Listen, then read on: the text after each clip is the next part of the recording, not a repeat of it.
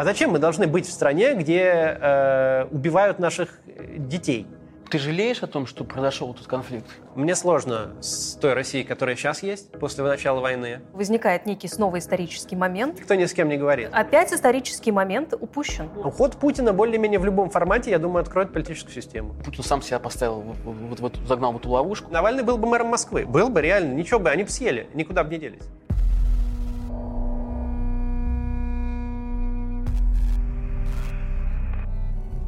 Привет! Это проект «Продолжение следуют люди», и сегодня мы разговариваем с Максимом Кацем. Но перед этим я напомню, что «Продолжение следует» – это независимый, независимые медиа, и мы выходим благодаря вашей поддержке. Вы можете поддержать нас на сервисах Patreon и Boosty. А еще у нас есть криптокошелек. А, все данные мы оставили в описании этого выпуска. Пишите комментарии, ставьте лайки, помогайте распространять правду. Макс, ты 10 лет занимаешься политикой. И был муниципальным депутатом, занимался избирательными кампаниями. Каждый год. Да, сотрудничал с Алексеем Навальным, с другими оппозиционными силами, с яблоками, знаешь политическую кухню. По-твоему, что не так сделала российская оппозиция, а, что, в общем, позволило произойти к этой катастрофе, которая случилась? Э, пропустили момент в 2012 году. В 2011-2012, когда были митинги на Болотной, был хороший момент для того, чтобы сильно изменить ситуацию в положительную сторону. Э, но как-то так вот не сложилось. Мне кажется, главная тогда была ошибка, была политическая неопытность нового протеста. Я сам был в числе тех людей, которые тогда пришли в политику, и Турш ошибку делал.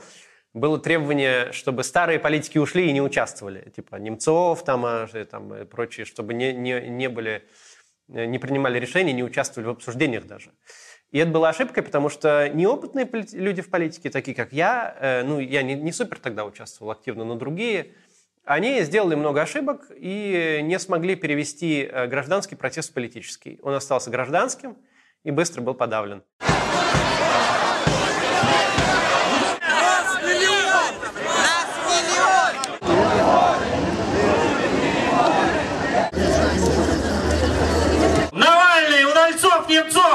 У кинотеатра у Дании!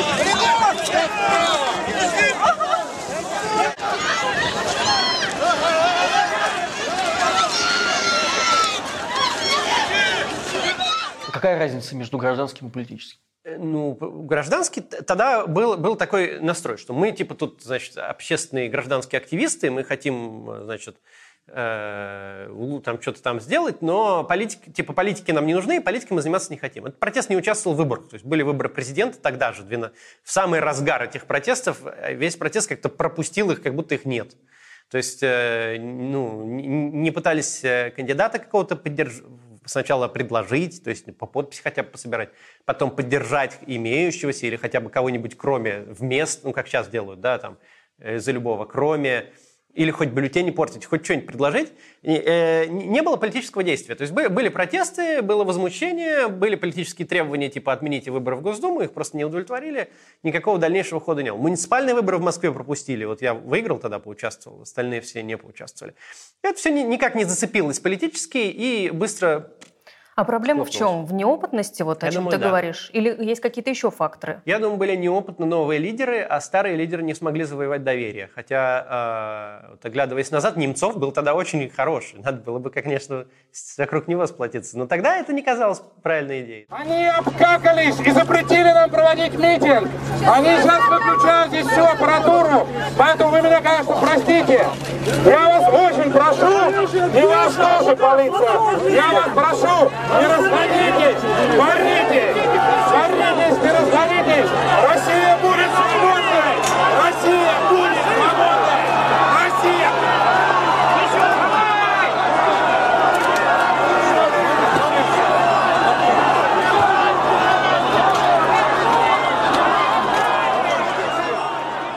казалось, был что Немцов, он какой-то старый. был Навальный, и кажется, что это даже на тот момент были люди Навальный хоть и политик был тогда опытный, но все-таки относительно новый. Он там метался, он то, то, то это. Он, он не был опытным политиком на тот момент. То есть он, он, он, он долго занимался политикой, но он, он не был э, опытным лидером. Опытные лидеры были тогда вот Немцов, ну, Явлинский, извините, значит, э, я, пардон. Э, и, и другие были люди, в принципе, тоже с, с, с опытом в Государственной Думе, там, разнообразных там политических, э, Касьянов тот же, Рыжков. То есть вот с этими людьми как-то тогдашние лидеры протеста просто от, от них отделились, отстранились. Это была тогдашняя ошибка. Ну, э, выборы мэра в Москве могли перевернуть все в 2013 году, если бы мы дотащили Навального. Я с большим удовлетворением поздравляю да что вы делаете, ребята, сотрудников нашего штаба, всех тех, кто голосовал, всех тех, кто работал, всех тех, кто нас помогал с завершением первого, первого тура этой избирательной кампании. Те данные экзит-полов, которые у нас есть, неопровержимо указывают на то, что будет второй тур этих выборов. Сейчас... Э, во многих таких э, режимах, автократиях, избранный глава столичного региона оппозиционер. В Турции так, в Венесуэле даже так долго было, часто бывает. И мы должны были это сделать в 13-м. У нас был шанс. Нам допустили Навального. Мы, мы все навалились, звучит странно, но значит, на то, чтобы это все сделать. Многие пришли туда в штаб, никто ни с кем не спорил, все работали. 36 тысяч голосов нам не хватило на 7-миллионную Москву, чтобы утянуть Собянина на второй тур. А, чуть-чуть не, не доработали, э, не смогли. Если это смогли... при, это при том, что сам Собянин помог. Собянин, нет, сам тогда э, как-то так сложилось. Единая Россия предоставила все да. вот эти муниципальные голоса, да? Этот шанс выпадает. То есть вот он нам тогда выпал. Он почему выпал? Все считали нас несерьезной угрозой, все считали, что это ерунда, там он получит 3%, и да, его аж осудили посреди кампании, потом отпустили. Там как-то все сложилось. Действительно дали муниципальные подписи э, «Единая Россия», никто не воспринял всерьез. А когда стали воспринимать всерьез за две недели до выборов, поздно уже было. У нас уже педаль была в пол, и мы на полной скорости ехали, и уже ничего нельзя было сделать. Но чуть-чуть мы не доехали. То есть 36 тысяч голосов объективно не хватило. Ну, то есть 36 тысяч они бы, может, подрисовали, если бы нам хватило. Но 50 тысяч голосов, если бы у нас было, вот еще из 7 миллионов, мы бы взяли второй тур. Второй тур мы бы выиграли.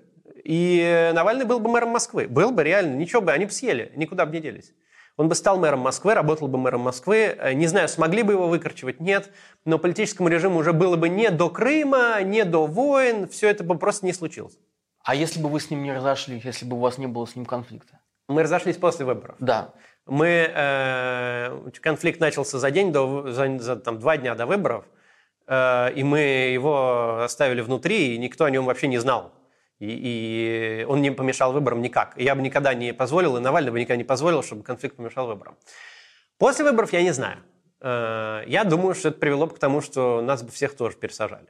Ты жалеешь о том, что произошел этот конфликт, который на самом деле очень много что изменил и внес такой очень серьезный разлад в, в оппозиционное движение?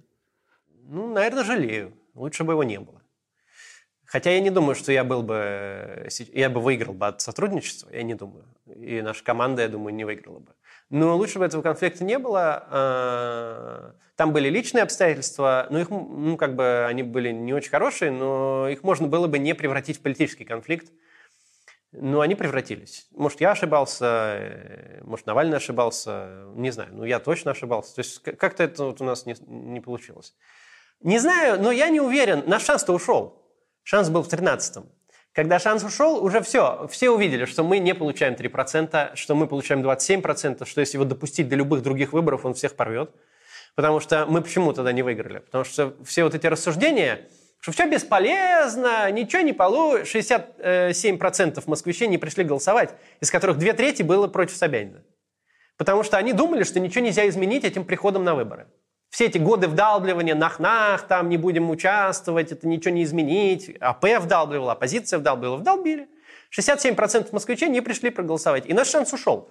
После того, как он ушел, всем стало ясно, и во власти, и везде, что Навального допускать до выборов нельзя. Если вы допустите его еще раз до выборов, он победит. Неважно, это будут президентские, это будут госдумские, какие угодно, он победит. Его больше не допускали, шанс ушел. Новый шанс не, не возник чтобы возник новый шанс вот такой системный, да, без э, какой-то там революции, там, без того, чтобы там снести кого-то силой, должны сложиться сложные обстоятельства. Ну вот не сложились. А ты можешь рассказать про свою роль вот в этом конфликте с Навальным? Потому что э, позже уже Алексей э, называл тебя непорядочным человеком, говорил о том, что отказывается вообще каким образом, э, как, каким-либо образом с тобой взаимодействовать, э, отмечал, что ты там э, не осуждаешь коррупцию со стороны московских властей, в частности Лексутова. Можешь прокомментировать вот сейчас? Ну, я не буду всё? сейчас комментировать Навального. Он когда выйдет, мы с ним подебатируем. А, и, а может и не будем. А может про дружески поговорим, я не знаю. Но я не буду сейчас заочно дискутировать с Навальным. Это неправильно. Есть, Задайте мне вопрос, я отвечу. А я не буду Навального отв- Что ты отвечать. сделал не так в, то- в тот момент, что можно было сделать иначе, чтобы этого конфликта не было? Я был политически неопытен. Э, Вот искра такая, кроме личной, которая была, из которой я ничего не мог. Там я ничего не сделал не так, э, там другой человек сделал все не так, но это можно было не, э, это могло не перерасти в политический конфликт. Политический конфликт начался с того, что я покритиковал публично их проект э, какой-то там по какому-то московскому ЖКХ, я уже даже не помню, кто это вообще помнит.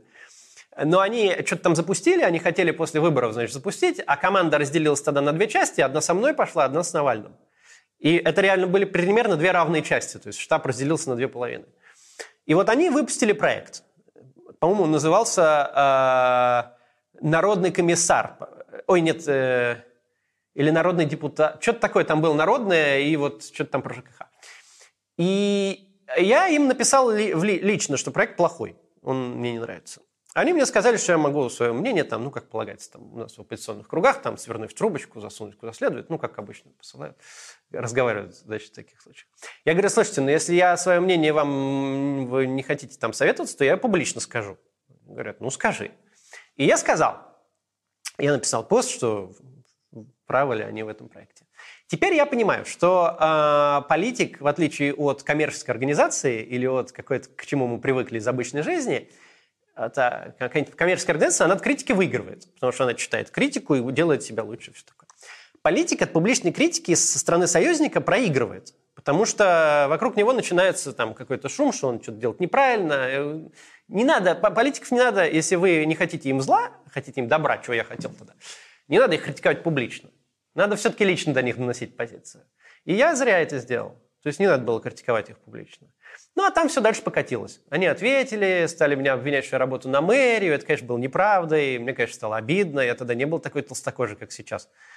И мне было обидно. Почему вот они... Я только что компанию там поднимал сильно и все такое. И никогда в жизни я не работал на мэрию и ни разу не сотрудничал. Это просто был чистый вымысел. Почему они обо мне такие вещи говорят? И мне было обидно.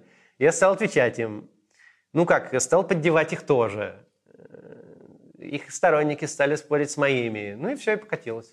Ну, слушай, ну вот сейчас, после того, как На- Навального посадили, после того, как началась война, вот даже здесь, э, вот э, не будем раскрывать location, но мы где-то здесь э, видим сторонников Навального, причем ближайших. Да, Да, да, да. Вот. Какие у тебя сейчас э, с ними отношения? Возможно ли помириться, объединиться? Не, я, я подошел, поздоровался здесь. И вроде как ни, никто не, не, не- не там... С Марией Певчих.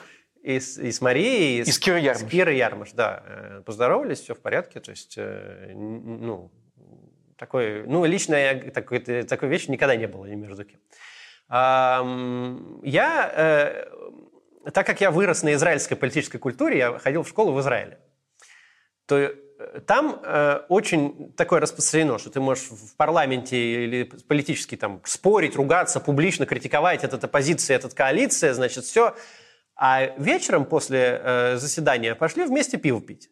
И обсудили детей, семьи и вообще, в принципе, здоровье. Э, люди могут э, иметь разногласия, не становясь врагами. Я на, на этой культуре вырос.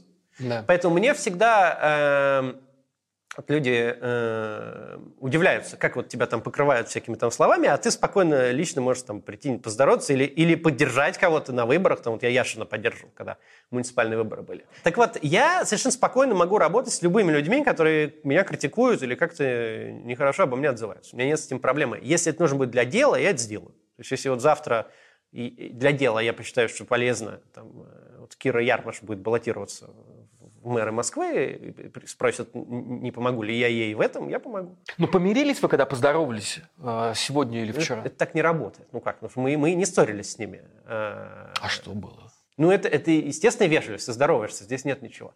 А, Я с ними не ругался. То есть у меня к ним нет, в общем-то... Ну, мне обидно, что они про меня распространяли неправду.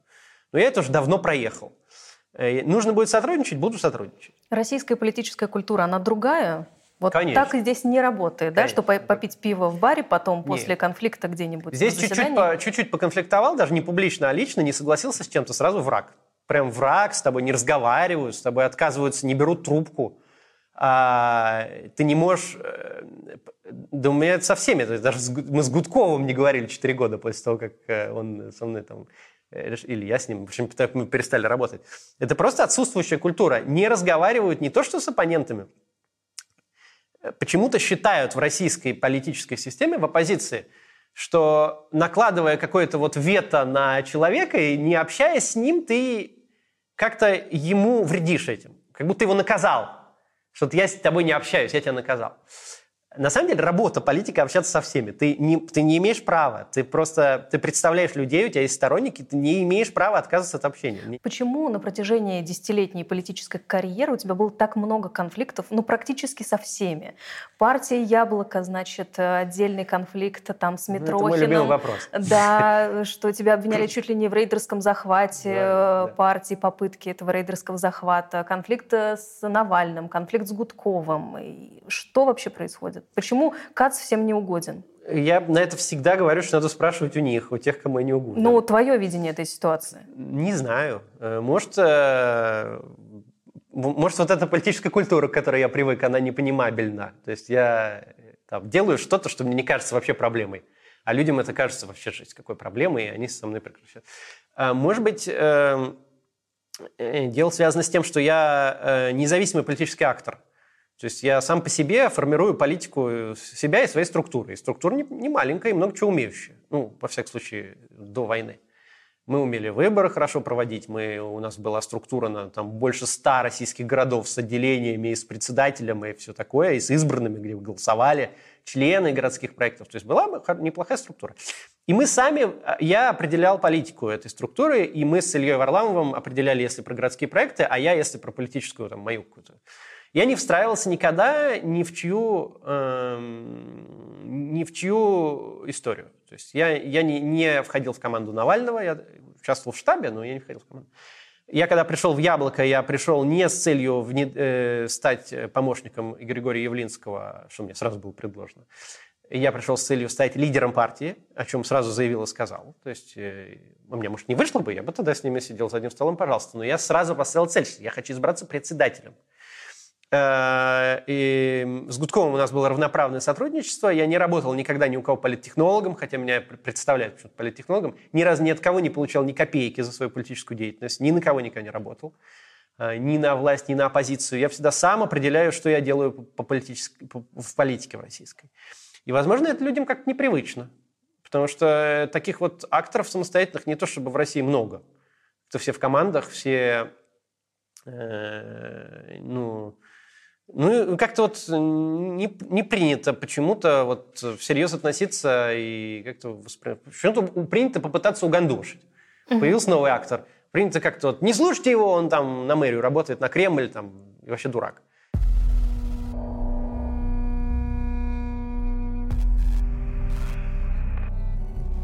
Ты уехал из России, и где ты сейчас находишься? В Израиле. Я там вырос. Да. Это значит, что с Россией на какое-то время уже покончено. И ты сам сказал, что ты через какое-то время не сможешь называться политиком. Что для тебя а, значит этот отъезд и временное, по крайней мере, на какой-то период прощания с этой страной? Это очень для меня неприятно. Я всегда хотел жить в России. Мне... Я хоть и вырос в Израиле, но я всегда хотел вернуться, и сразу как смог вернуться. А, И мы с семьей вернулись, но все равно я с удовольствием там жил. Мне хочется заниматься в России политикой, мне хочется улучшать Россию. Э, Мне сложно с той Россией, которая сейчас есть, после начала войны. Я пытаюсь искать э, хорошее в людях всегда. И я пытаюсь объяснить, почему люди не протестуют против войны, почему они даже за высказываются. И я нахожу какие-то объяснения, они даже иногда логичные, научные, все такое. Почему? Ну, это другая тема. Сейчас да, я про себя закончу, потому что спросил про себя. Все любят поговорить. Вот. э, И уехать было тяжело, и отсутствовать тяжело. Все там, все знакомые, только купили с э, женой недвижимость, ребенок э, родился. И мы все хотели жить там. Но стало понятно, что нельзя. Если жить там, то придется ограничивать себя в высказываниях и предать аудиторию, которая слушает, а я не готов. Я всегда говорю то, что хочу. Это тоже часть э, вот этой моей израильского воспитания. Вот это вот. Всегда говорили, что свобода слова – это супер важная штука. Кстати, э, очень не хочу уходить из российского пространства политического. Вел бы кампанию сейчас и дистанционно, если бы не такие огромные риски для тех, кто там будет участвовать в муниципальных выборах в Москве. Не, не могу их подводить под такие риски. Надеюсь, что изменится. Надеюсь, что, может быть, э, когда будет меняться ситуация, как раз будет место для тех, кто умеет вести кампании. Сразу приеду. В России для тебя в большей степени родина, чем Израиль? Вообще, Конечно. Как ты соотносишь две этих, две этих страны, две этих родины в своей жизни в карьере? Ты много упоминаешь Израиль. Ты там учился, ты там заработал какие, какое-то какое знание и понимание, да. как жить. А Россия это что тогда? Россия – это родина, это моя страна. Я родился в России, жил до 8 лет в Москве, потом с 8 до 17 я жил в Израиле. То есть школа, юно... детство, юность, она прошла в Израиле. Поэтому я там много чего узнал, сформировался, и в принципе, мышление у меня во многом израильское. Вот это политическое, э, э, общественное какое-то. Но, но потом я вернулся, и всю свою сознательную жизнь, как бы после детства, я жил в России. И я считаю это своей страной, и Россию, и Родиной, и, и, и родители, и все семья, и, и все знакомые. И э, мне всегда казалось, что вот это мой э, отсутствие погруженности в локальную э, э, систему координат из детства, она мой, это мой плюс, а не минус. Вот как мне сейчас там стали меня обвинять, что я имперец. Я говорю, от, откуда я мог стать имперцем? Он говорит, ну в школе в России там все там это учат. Я говорю, не ходил в школу в России. Я, я ходил в школу в Израиле, высшее образование, ну, у меня в России, а потом а, в, в Англии, бизнес я делал в Америке. Я международный человек. Мне всегда казалось, что это плюс. И мне и сейчас кажется, что это плюс. Э, что я не, э, не в полной мере россиянин, я не рос в 90-е в российской школе, я не ходил в туалет с дыркой в земле, как сейчас вот по конкурсу Доместоса все вспомнили, что все ходили в такие туалеты, а я вот ходил нормальный. И ходил на уроки э, обществознания не российские, а израильские, и э, впитал совершенно другую культуру. Но я остался россиянином, русским, у меня половина семья русская, половина евреи, у меня вообще сложная там история. И Россия моя родина, я хочу, чтобы там было лучше, чтобы там нормальные люди управляли страной, чтобы нормальные люди там были во власти, чтобы вообще были нормальной страной, которая занимается, чтобы лучше стало жить в ней. То есть вот. имперских настроений ты не разделяешь? Нет. Почему тебя обвиняют в этом? Особенно я видела очень много комментариев со стороны украинцев, что Кац латентный э, имперец или что-то Я такое. не знаю. Общий большой язык, историческая и культурная связь – почти единственное советское наследие, которое приносило нам всем большую пользу, а не вред. Точно так же, как э, испанский и английский языки, редчайший образчик колониального опыта с аналогичным эффектом. Но, в отличие от Англии, Испании, Франции или Португалии, российское руководство сознательно превратило русский язык из преимущества в угрозу. Они взяли несколько роликов, э, где я дискутирую с путинистами, где я пытаюсь встать на позицию, а, или просто, ну и вырезали какие-то небольшие куски, и стали их распространять, будто бы я... Э, это моя реальная позиция, хотя там весь ролик робот об обратном говорит. Неприятно, но привык. Э, много про что обо мне говорили. Эм, мне, я начинаю долго и много рефлексировать, когда мне в чем-то а, как бы они тоже обвиняют, что-то говорят, где есть какая-то почва. Угу. Вот я да, долго рефлексирую. Вот это почему-то со всеми ругаешься, мог ли ты сделать что-то успешное. Я много об этом рефлексирую. Я, моя ответственность, я, я должен э, добросовестно выполнять ту роль общественную, которая мне выпала. И я, когда мне кажется, что я что-то ошибаюсь, я об этом думаю. Но здесь я знаю, что я точно не имперец никакой, mm что этого нет у меня. Поэтому это не очень задевает. Но это есть. Есть такое мнение, что э, потому что имперская матрица не была уничтожена, э, в том числе поэтому война стала возможной. Что ты об этом думаешь? Эм, мне сложно на эту тему порассуждать. Я, я не очень понимаю, что такое имперская матрица. Эм, мне не очень. Ну вот эта идея о русском мире, а, который должен вот воссоединиться. Они где-то в обществе находились все эти годы. И вот сейчас, э, поскольку в том числе российская культура была направлена на поддержание вот этой идеи великой страны, русского мира, э, все это привело к тому, что Мне кажется, все это намного проще. То есть э, э, культура, э, работающая на поддержание великой страны русского мира, она же могла сработать, как сработает в Америке. Когда ты делаешь Голливуд, и все тебя смотрят, и э, американский мир распространяется без того, чтобы куда-то приехал танк. А просто потому что как бы мир, где ну, людям как бы хочется жить, ку- куда они хотят эмигрировать, европейский, американский, он э, как-то автоматом все в очередь выстраиваются, возьмите меня, пожалуйста. Это же запросто могло и все и в этом направлении пойти. Долгое время шло. Какое-то время э, там, какой-нибудь рунет был общий, и никого это не, совершенно не беспокоило.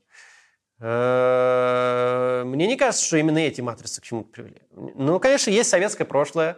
Есть проблема в том, что социальная страта, которая управляет с Россией, это очень специфичные люди, родом из э, 50-х годов, э, которые сформировались в 70-х, когда Советский Союз еще не был э, какой-то пародией на себя, но уже не было никакой связи с прошлым каким-то миром, люди не видели старой России, люди как бы война все оборвала, но при этом это, а, а, это еще было сильное государство и сильная идеология, и это все не воспринималось какой-то шуткой, э, программа «Время» и прочее. И вот они сейчас правят Россией. И они расковыряли какие-то старые мозоли и на этом построили какую-то очень небольшую свою базовую общественную поддержку, вокруг которой просто конформистское большинство как-то решило, что ну ладно, мы не будем спорить. Это да, это есть. Но я не думаю, что это можно назвать какими-то имперскими... Это какой-то заимствованный из американского левого дискурса термин. То есть, э, там, там, конечно, это все совсем по-другому работает. Э, Мне кажется, он мешает пониманию реального положения дел. Я его не люблю, поэтому я поэтому не делаю ролики про какие-то имперскости и прочее. Я стараюсь сделать ролики по какие-то прикладные вещи, откуда вот из, из советского прошлого выросло, э, вырос тот подход, который есть у Путина к Украине, например. И я это пытаюсь объяснять. Потому что это объясняет реально, что происходит. А все эти вот концепции и теории, мне кажется, они ничего не добавляют к пониманию ситуации, и наоборот только путают. Почему? Почему что? Почему они, почему не добав- не добавляют понимания? Ну, потому что ты берешь какую-то концепцию, что в каких-то там... Ну, хорошо, по-твоему, Россия это не колониальная империя? Нет, я не, могу, я не могу поддержать разговор на эту тему. Я не, не знаю. Эм, Не, не могу поддержать разговор. Мне, мне кажется, э, этот разговор ничего не добавляет к пониманию текущего момента. Э, Что там было в, э, 500 лет назад, никакого влияния на сегодняшний день не имеет. А то, что было 50 лет назад, очень большое имеет. Вот тут есть о чем поговорить. Я поэтому люблю говорить о том, что было 50 лет назад. А 500 лет назад я иногда тоже могу поговорить, у меня есть об этом ролики, но они, э, они просто, ну просто. То есть они как бы как, ну, как фильм, то есть они развлекательный контент. Они ничего не помогают э, к пониманию сегодняшнего. Они могут понять, построить какой-нибудь пропагандистский концепт. Это могут. Э, То есть можно взять какой-нибудь там, ну вот как там Путин пытается скрестить там царский какой-то режим с советским, у него там на, на- на бюсте там э, дома Романовых стоит голова Сталина там в военном историческом обществе, и они пытаются как-то вот по- построить преемственность. Это, это можно попробовать сделать. Но я, это как бы, если ты хочешь манипулировать общественным мнением, если ты хочешь как-то людям э, сказать, что вот нас все годы там били, и бьют дальше, или там наоборот, мы все годы были великие, и мы должны дальше. У меня нет задачи построить, э, манипулировать людьми, чтобы построить пропагандистский какой-то концепт. Я этим не занимаюсь. Я пытаюсь объяснить реальность, как чтобы лучше было понятно, что и почему происходит. И для этого, на мой взгляд, события дальше, чем 70-летней давности, вообще неприменимы. Хорошо, давайте про недавнее прошлое поговорим. Ты э, совсем недавно выпустил ролик, который называется «Нам есть э, куда вернуться». Да. И в нем Есть ты такая. вспоминаешь э, совсем недавние события. Это Да. выступление группы «Тату» на Да, Евровидении, да, да, да. где девушки на сцене целуются, и, в общем, это нормально И в майке воспринимается. хуй войне они выходят прямо. Да, да. И это нормально воспринимается российским обществом. Да. А президент Медведев, который встречается со С Стивом, айфоном, да, с новым со Стивом айфоном. Джобсом. Мгм. Со Стивом Джобсом. А, Из офиса чемпионат, Твиттера твит пишет. а, чемпионат мира по футболу, который показал, что Россия может быть вполне европейской страной. Да. Почему так резко все поменялось, на твой взгляд? Эм, ну, Путин стал шататься. У него стал шататься рейтинг, стал шататься статус его. Э, В 2013 году это все началось, в 2012. И он, ему надо было выбрать. Как, в общем-то, любая автократия, приходящая к ловушке средних доходов, когда базовый рост экономики из-за того, что ты был супер нищим, зато когда у тебя инженер получал э, зарплату, как в Польше дворник, и инвестиции текли рекой, потому что недооцененный труд, недооцененные активы, и ты за два года отбивал огромные инвестиции, которые в развитой стране тебе надо отбивать годы, мы пришли, это, э, э, доразвивались до какого-то уровня, где мы уже стали сравнимы с такими странами, как Польша. Ловушка средних доходов это называется. Дальше политическое руководство страны вместе с обществом, если есть связь какая-то, должна выбрать один из двух путей. Или мы делаем уже политические реформы, институциональные, если у нас должны появиться честные суды, независимый парламент, нормальная судебная система, для того, чтобы мы дальше могли расти. Для того, чтобы мы уже могли конкурировать с Польшей за инвестиции, а, а не с Зимбабве.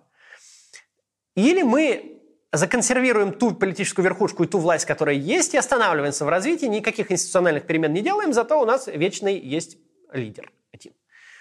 И, конечно, Путин выбрал второй путь с вечным лидером.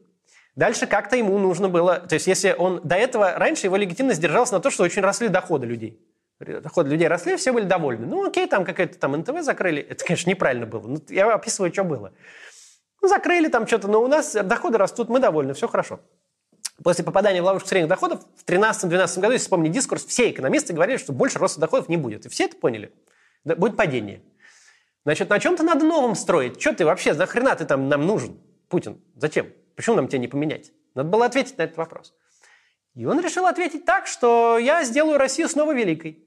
Вот а нас, нас великой, всех, а неудобной. Нас всех, ну да, да. А неудобной. Нас да. всех рас, расковырял мозоль, мы там геополитическое поражение потерпели, надо восстановить, чтобы нас уважали.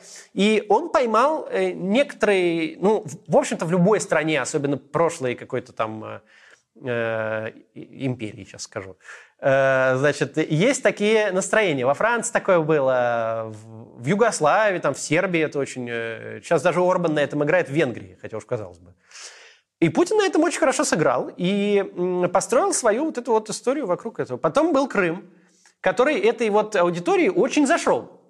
Что же, надо же, Вернули Крым, куда все в детстве ездили отдыхать, как бы по их мнению вернули. Аннексировали, конечно, я ничего не говорю.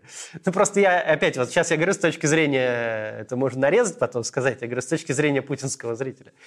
Значит, вернули э, не, бескровно. Люди любят, когда так вот раз, что-то получили и ничего не заплатили. А, и как бы вот это очень, очень зашло. И Путин стал на этом дальше строить. Э, вот.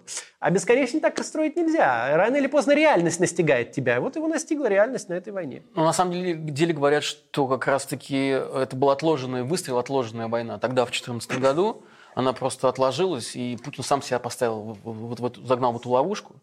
Ну, это, это верно. Но могли быть разные сценарии развития событий. Могли быть. А, не обязательно должна была закончиться именно такой войной. Там, очевидно, тоже сложилось очень много священников. Но базовая история, на мой взгляд, состоит в том, что Путин должен был объяснить как-то российским гражданам, зачем он им нужен как лидер.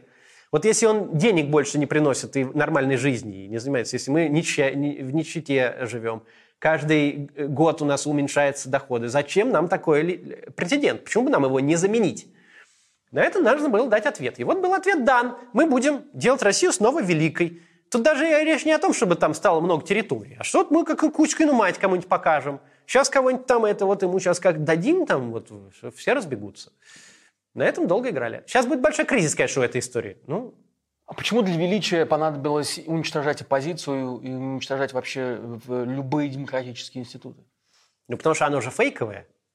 Если бы э, было настоящее величие, да, настоящее величие – это что такое? Когда у тебя самая крутая, хотя бы в регионе, а то и в мире, медицина, образование, когда в тебя выстраивается к тебе, вот Британия, почему великая? Потому что там э, в университет все хотят поступить и учиться, и язык все, э, как бы, ну, понятно, что из Америки, но тем не менее, и э, они должны бороться с огромными потоками очень обеспеченных и богатых людей, которые хотят у них жить. Вот они должны выбирать. Это великая страна. А, а тут-то как величие сделаешь? Ну, Крым, ну, ну значит, аннексировали. И что, где величие-то? это, это на пару лет хватит, что «О, Крым, ну хорошо, а чего? Там же все равно разруха такая же, как и тут». И как-то в Омске лучше не стало от того, что Крым присоединился э, и аннексировался. И э, э, величие это фейковое. Поэтому для того, чтобы никто не мог говорить об этом, вот своими именами называть вещи, никто не мог выстроить политическую платформу и сказать, слушайте, там фейковое величие, давайте займемся чем-то нормальным. Нужно уничтожать оппозицию. Ну, смотри, опять мы приходим к тому, что э, Россия это По одной из концепций это недоразрушенная, недоразвалившаяся им- империя колониальная, которая, в общем, э, пытается сдержать территории, которые, по сути, кроме как силой, ты не сможешь никак эм, э, удержать. А если этого фактора силы не будет, если фактор силы исчезнет, то на- начнется центробежное, центробежное движение. Ты был во всех этих городах, ты был в Поволжье, в, Поволжье, в национальных республиках, да? ты ощущаешь, что фактически мы идем к катастрофе, при которой а, в случае, если жесткая сила уходит как фактор, то все начинает просто расползаться. Мне кажется, что до войны никаких центробежных сил в России не было. Да. А, Это отсутствовало. Почему? Потому что всем было выгодно быть внутри этой Системы. системы. Э, По большому счету, э, вот, ну, э, вот последние там какие-то годы Россия не, не занималась каким-то прям угнетением э, тех, кто находится, ну, я не говорю про оппозицию, что вот по национальному признаку возьмем там, будем всех бурятов угнетать. И Россия такого не делала. Ну, вообще угнетало. Вообще языки да, потихонечку зажимались национальные. в Ну, я имею в виду каких-то супермасштабных. Понятно, что, да, если ты... э, Президентами запретили быть. э, э, ну, это вообще мелочь. Нет, э, Для, Тата- для- для Татарстана это большой, это big deal. ре- реальный big deal э, и реальное угнетение заключалось в прям большой ксенофобии в Москве, в Питере и вообще в российских, в русских как бы городах. В том, что если сюда приезжает бурят или там э, дагестанец, он ни квартиру не снимет, ни в метро поехать не может, потому что его мент 10 раз остановит. Это очень глобальная ксенофобия, это настоящий фашизм, настоящий, ну, такой бытовой. э, ко- который, э, кстати, никаких Украины близко таким ничем не пахло э, по отношению к русским, про что Путин говорил, а в России он был. Вот это да, это да. Но эта ксенофобия, она такая, то есть, ну, не то чтобы прям была государственная, ну, конечно, государство в этом участвовало с точки зрения этих ментов, которые проверяют, но она, она и, и у людей тоже была развита. Значит, на мой взгляд, центробежных сил на момент до начала войны не было, потому что выигрывали эти национальные республики. Ну вот э, там Бурятия станет отдельным государством и чего? То есть это будет э, просто, или Тува какая-нибудь, это будет просто супер бедное государство, которое, как бы, у которого нет никакой... А Якутия, Татария, Кавказ. Не- мне не кажется, что даже во время расхождения СССР эти страны не супер рвались в первых рядах на выход. То есть, Татария, Башкирия были среди тех, кто хотел, в общем, Ну. оторвать как можно больше суверенитета. ну, вот э, мне кажется, сейчас их... не- Я небольшой специалист по этому вопросу. Я не, не моя тема. Но мне кажется, центробежных сил больших не было. И это, кстати, было видно. Вот когда был Советский Союз, все понимали, что Прибалтика хочет выйти немедленно, как только будет возможность. Все понимали, что это центробежные силы. Никаких сомнений ни у кого в этом не было. Все знали, что вот Литва, и Латвия, и Эстония, и э, они завтра же исчезнут, просто как только у них появится такая возможность. Сейчас мы в России не можем сказать, что у нас есть такая вот республика или регион, который вот так сделает. Вот завтра вот раз нет Путина, вот кто-то бах и побежал и вышел. И, и полностью согласно местное общественное мнение с этим. Нет такого региона, нельзя назвать. Даже Чечню нельзя назвать. Э, А уж другие точно. Но ты подчеркиваешь, что до войны такого не до было. войны. А что сейчас меняет, меняет есть глобальные война? изменения. То есть э, э, сейчас-то эти регионы, особенно бедные, получили очень серьезный удар. У них забрали людей убили на войне, которая вообще к ним никакого отношения не имеет, которого просто ни по каким критериям они никогда в жизни в ней бы не оказались, если бы они не были э, частью России. И люди погибли, много людей погибло. То есть вот если говорить Бурятию, Дагестан, и- очень много молодых людей погибло. И теперь есть совершенно понятный аргумент. А зачем мы должны быть в стране, где э, убивают наших э, детей? Э, не- на непонятной, ненужной, необъяснимой войне, не оборонительной, а просто, ну, как бы вот просто так. Это может изменить дискурс. Но, опять же, пока этого тоже не видно. Долго ли российская власть сможет э, поддерживать вот этот нарратив о том, что мы делаем страну великой? Э, Я думаю, что сейчас с этим будут большие проблемы, потому что будет резкое падение уровня жизни, очень резкое. То есть вот э, за прошлые 8-9 лет оно было плавное. Плавное люди легче принимают. Здесь будет резкое. Нет военных побед. Ничего нельзя предъявить. Парад на Крещатике раз, как все время отодвигается. Скоро. Уже сейчас перестал отодвигаться. Долгое время пропаганда говорила, что вот завтра-завтра. Сейчас все. Нет завтра. Сменили. Э, Ничего захватывать никто уже не собирается. Просто война и война. Э, то есть нет военной победы. Люди так или иначе, они уже начинают ощущать, что война проиграна. Как минимум она не выиграна. Может, она не проиграна, разгрома нет, пока не отбили территории, не освободили украинцы. Э, но потеряно много солдат, и ничего не произошло. Нет военной победы. Э, Херсон сложно как бы вот выставить вот тем трофеем, за который все это было сделано. И люди начнут, да, это, это вопросы уже возникают среди вот этой вот аудитории, которая хотела очень войну. Там Стрелков Гиркин целыми днями просто грустно и ужасно костерит Путина. Я даже стал читать его канал, и как-то просто мне поднимает настроение, когда сидит грустный Стрелков и грустно-грустно костерит Путина. Э, эм, это начало с той страны. Через некоторое время и какие-то средние люди, они начнут как бы понимать, что продукты в магазине подорожали в три раза, куча всего исчезла, и ничего взамен. И это начнет э, сказываться.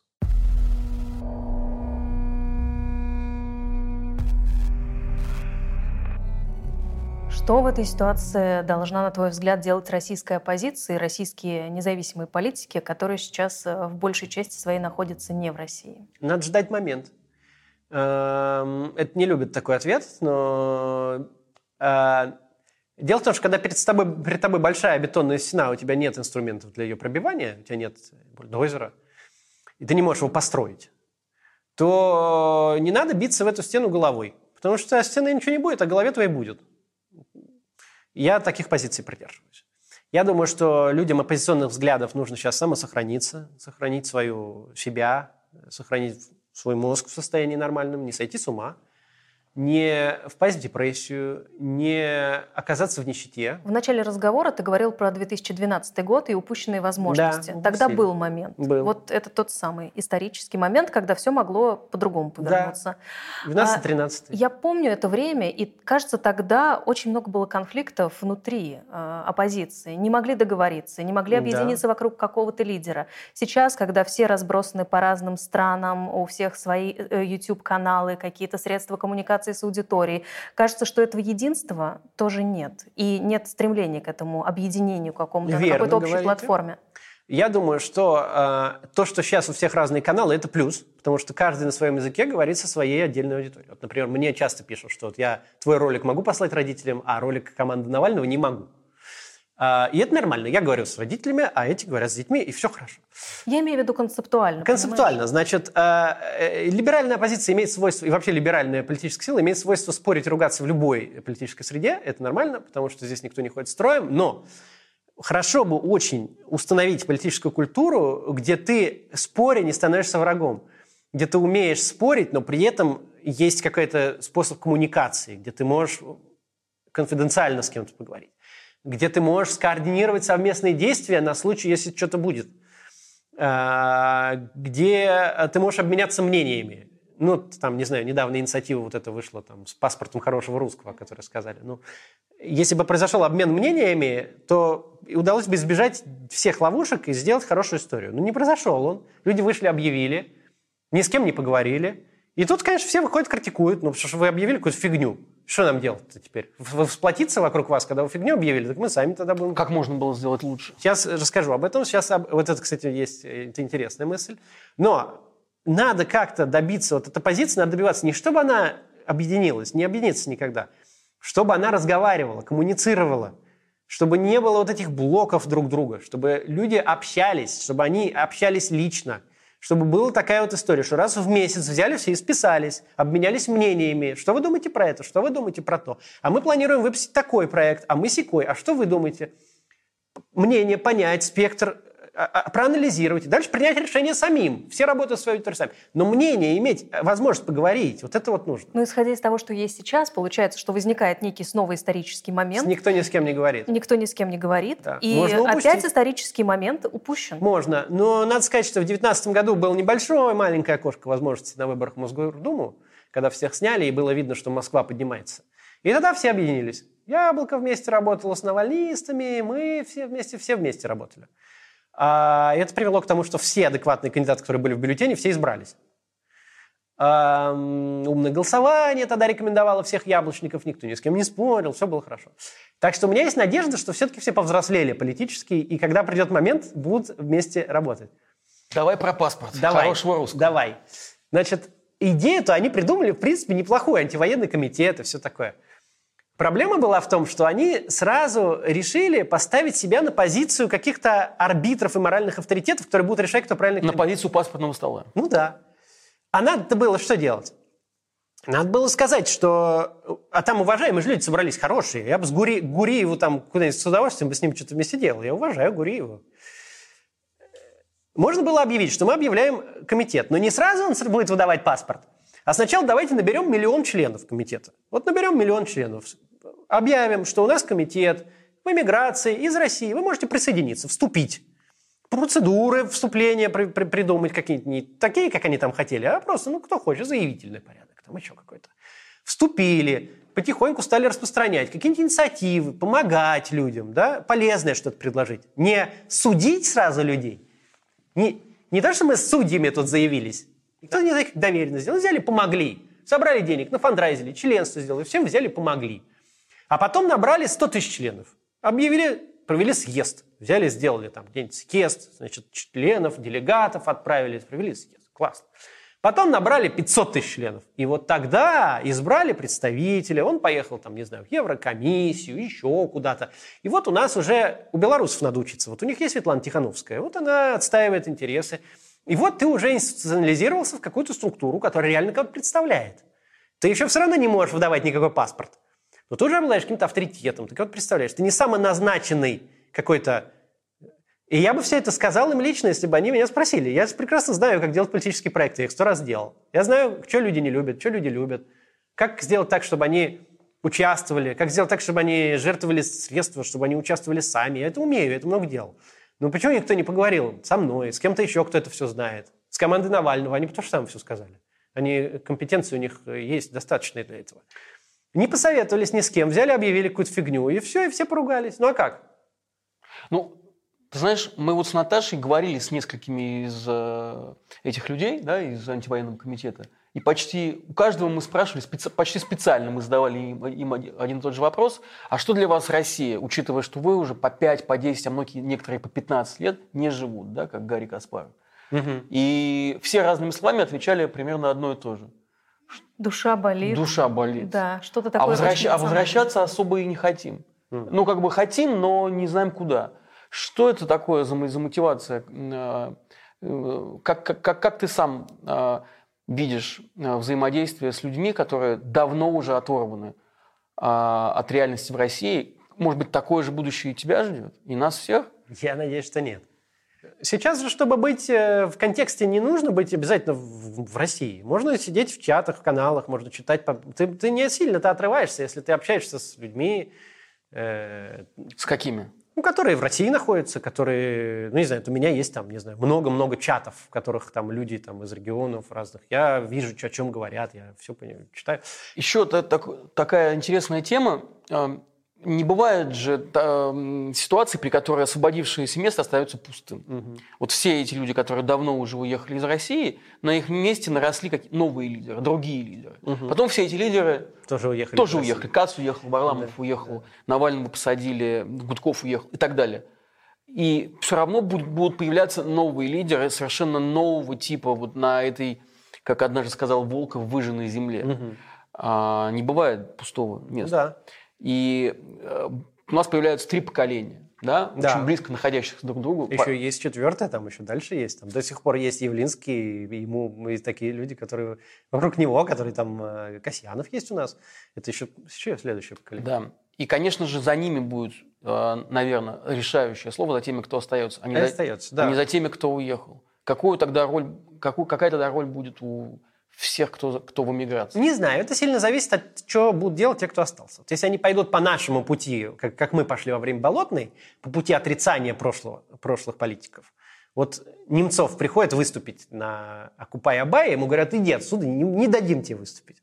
Он говорит, а я в общей очереди встану. И стоит в общей очереди, ждет и выступает в общей очереди. Ну, это Немцов был. Он, как, вот он э, такое может. А, э, если они пойдут по тому же пути, а это самый естественный путь для новых политиков в любых политических структурах. Они приходят на отрицание прошлых политиков. Они говорят, Кац все делал неправильно, он был дурак, неправильно организовал кампании, да еще и уехал, я теперь знаю, как все делать. то будет то же самое, что и у нас было. Они, у них есть там свои, они, есть свои плюсы, у них есть проблемы с неопытностью, они их обставят, обведут вокруг пальца, обыграют, я думаю. А может нет, а может они выиграют. Я буду поддерживать, насколько могу. А, а может, они и другому пути пойдут, как я старался в последнее время. Может, они постараются все-таки вместе как-то советоваться, общаться, налаживать контакт. Может, не публичный, может, публичный. А, выражать э, какую-то публичную общественную поддержку, а не э, лучи ненависти к прошлым политикам. Тогда, может, вы вместе объединять. Я думаю, что единственное, когда успех может получиться у политической силы, если объединились разные поколения одних взглядов. Почему я с Яблоком так долго пытался вместе что-то делать. И когда что-то делал, успех получался большой. Потому что объединялись два, э, несколько разных поколений. Вот там был 80-летний э, координатор Федерального политического комитета Борис Григорьевич Мисник, очень крутой чувак вообще. Мы с ним постоянно советовались, общались, вообще все делал. Там был Явленский, который еще после следующего поколения, после этого, после Мисника. Там был Митрохин, с которым мы сначала ругались, потом дружили. И были мы, которые новое поколение. И были еще следующие, там, Беседины, которых мы уже избирали, которые сейчас следующие. И, э, и все это прекрасно работало, очень хорошо работало. Но, к сожалению, опять плохо друг с другом разговаривали, где-то не то слово, где-то не то. И... У тебя есть еще амбиции стать мэром Москвы? Конечно, да. Я, есть. я в университет поступил, хочу учиться, э, буду... Я уже по урбанистике в университете поучился, вторую магистратуру получу по управлению образованием. Я поступил в Тель-Авивский университет, в Иврите, курс для директоров школ израильских и э, тех, кто занимается э, управлением системой образования израильской, а, как ее правильно реформировать в Израиле. Я вот это хочу все изучить, для того, чтобы, когда я вернусь в Москву, у меня были знания, как работают мировые системы образования и как реформировать израильскую. Понятно, что в Москве другая, но я буду обладать интересными знаниями, которых ни у кого нет. Э, понятно, что я не сразу стану мэром, если даже что-то откроется. Я поработаю в штабах, я, может, поработаю в каких-то мэриях адекватных. Я хочу стать э, председателем или активным действующим лицом в либеральной политической партии большой. Я хочу ее делать, я знаю как. А, у меня есть понимание, знания. Я, я хочу этим заниматься. Я сейчас продолжаю работать на это. То есть рост YouTube аудитории. Э, все, что вокруг этого связано, это все, я работаю на это. Я хочу заниматься этим. Я думаю, что в этом моя жизнь. Конечно, может так случиться, что мы не вернемся никогда, что мы будем как белая миграция, что мы будем наблюдать. Но я надеюсь, что так не будет, я прогнозирую, что так не будет. Кого ты возьмешь в эту большую политическую либеральную партию? Я не знаю, я всех возьму, кто заявится. Я... А несколько имен назови. С кем бы ты хотел поработать? Ну, с Касьяновым. Мне хотелось бы, мне кажется, интересно с точки зрения соединения поколений вот этих вот. Ну, с некоторыми из яблока мне по-прежнему интересно было бы взаимодействовать, э, если говорить про каких-то старых, э, ну, прошлых политиков. Если говорить про современных, конечно, с командой Навального, правда, там могут быть разницы во взглядах с некоторыми из них, но не, вот с теми, кто сейчас работает, нет никакой разницы во взглядах. То же самое все время говорим. Яшин меня не любит, но я к нему хорошо отношусь. Э, могут быть какие-то новые люди. Ну, с Варламовым мы просто всегда работаем вместе, это не вопрос вообще. А с кем точно не будешь? Э, не, не, не хочу ставить такие. Я, не, не. Ну, я с теми, кто не либеральных взглядов. Вот не буду. Вот как сейчас э, у нас одна депутатка э, взяла и коалицию устроила с командой Юнимана, Юнимана, который сейчас просто выступает за войну. Это нет. То есть это невозможно. То есть э, по, по политическим взглядам. Ну, есть, ну, есть нацболы, условно. Не, не, не, не, не, не, не. Политические, либеральные, люди либеральных взглядов. Либеральная партия. Партия должна иметь э, свою политическую позицию. Либеральная. А почему, э, почему ты отрицаешь именно союз разных сил? Вот смотри, если мы посмотрим, например, Майдана, да, а, то, конечно, он был во многом правый, но его поддержали и, и достаточном количестве и левые силы. Нет, я не говорю. Не могу. Может быть политическая ситуация, при которой разные силы поддержат что-то одно, э, как было с Майданом. Бывает такое. Но нам нужна своя политическая сила. Нам нужна сильная либеральная партия, куда люди либеральных взглядов спокойно смогут прийти и не увидят там нацбола. Она должна быть. Она... Это не значит, что мы, что все остальные должны не заниматься политикой, что должна быть только она. Нет. Может быть разные, но я хочу, чтобы была либеральная партия, ее нет. Есть яблоко, которое просто целыми днями занимается тем, чтобы, не дай бог, за нее никто не проголосовал. Нам нужна нормальная либеральная партия. А, с многими яблочниками внутри хорошими, э, адекватными. Кто, кто захочет. Э, ни- Никаких не будет фильтров. Ты там пять лет назад, 10 лет назад ты не то сказал, мы тебя не возьмем в нашу либеральную. Неправильный ты либерал. Нет, нет. Ну, сначала должна быть революция, да? Не- Для того, чтобы с- ты мог создавать... не обязательно А при каких условиях будет возможно? Уход Путина более-менее в любом формате, я думаю, откроет политическую систему. Ну, уход Путина при, каком, как, при какой ситуации будет Любой. Эм, Мирный вариант? Есть миллион вариантов. Он может уйти сам, может такой быть. Он может умереть. Он может назначить преемника. Ну, Давай самый реальный какой. Он доживает до старости и умирает. Ну, Через, вообще-то он уже 20 дожил лет. до старости. Он уже довольно старый. Ну, знаешь, его дочери работают над продолжением его жизни. Средняя, продол- э, средняя продолжительность жизни мужчины уже им Он пересечена. перевалил, да. Пересечена. Значит, э, Но институт э, Екатерины Тихоновой, как мы знаем, ну хорошо, я всячески желаю удачи Екатерине Тихоновой в этой ее задаче, чтобы она как-то добилась того, чтобы люди жили очень долго и распространила это на все население России, чтобы Россия жила очень Даже долго. на Путина. Это я... э, да. Ну, а, мы знаем, что такого нет. Что это институт, он будет примерно как российская армия. Он будет точно такой же. То есть он, он отлично смотрится, когда он запрашивает инвестиции и, и, и, и публикует рекламу, но когда дойдет до дела, он не... То есть э, обворуют даже, на, украдут даже на долгожитие Ну, Конечно Путина. же, он ни на что не повлияет. Это только классическая медицина. Но я, я это все не люблю очень рассуждать, там, инсайды, не инсайды. Как-то это произойдет. Он не будет. Ему 70 лет. Он в 80 лет он не будет править Россией. И в 75 он, скорее всего, не будет. Это, это вопрос... Ну, это не, ну, не правит в таком возрасте. Ну, Ельцин же правил. Ельцин ушел в 68. В Америке правят И это 80. интересно. В Америке демократическая страна. Там э, один умер, другой пришел, никто не заметил. Ничего не случилось. Если только он не судья Конституционного суда. Там у них пока не увязочка. Вот. Верховный Supreme Court. А вот там, там прям вся страна следит, кто когда умер, когда... Э, Так не должно быть, вообще-то. Я ничего про Америку не говорю, но вообще-то это они сами... Я читал много их аналитик, что это нездоровая ситуация. Но... а, Это же в, персоналистских автократиях важно, кто там умер когда. В демократии это не важно. Завтра стал вице-президент, ничего не случилось. А, вот. Почему? Ну, поэтому там хоть, в сто лет может. вот. А э, у нас нет. Там требуется очень много всего делать, держать под контролем, и упустится хватка, это не может быть.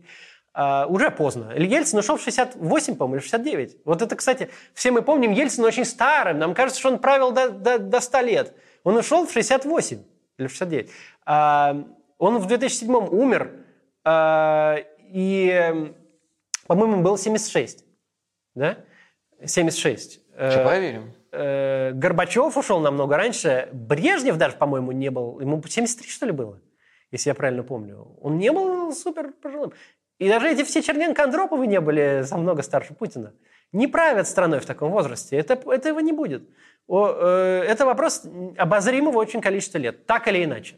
После того, как так или иначе это случится, э, я думаю, что откроется политическая система. Я, я надеюсь. Э, Я не думаю, что преемник Путина сможет удерживать ситуацию в такой закрытости. Я не думаю, что вообще преемник легко как-то получится, потому что в персоналистских такого рода режимах преемники не получаются, не удерживаются или быстро переворачивают все, как в Казахстане сейчас вышло. Э, Я думаю, что шанс наш тогда и будет. И тогда нам надо его не пропустить. Да, про Ельцин ты прав, в 68. Вот. Мгм. Ну, то есть в перспективе ближайшего десятилетия в России все кардинально поменяется. Я думаю, быстрее. Да. Мгм. Ну что, ждем момента. Да. Спасибо большое. Спасибо. Спасибо. né?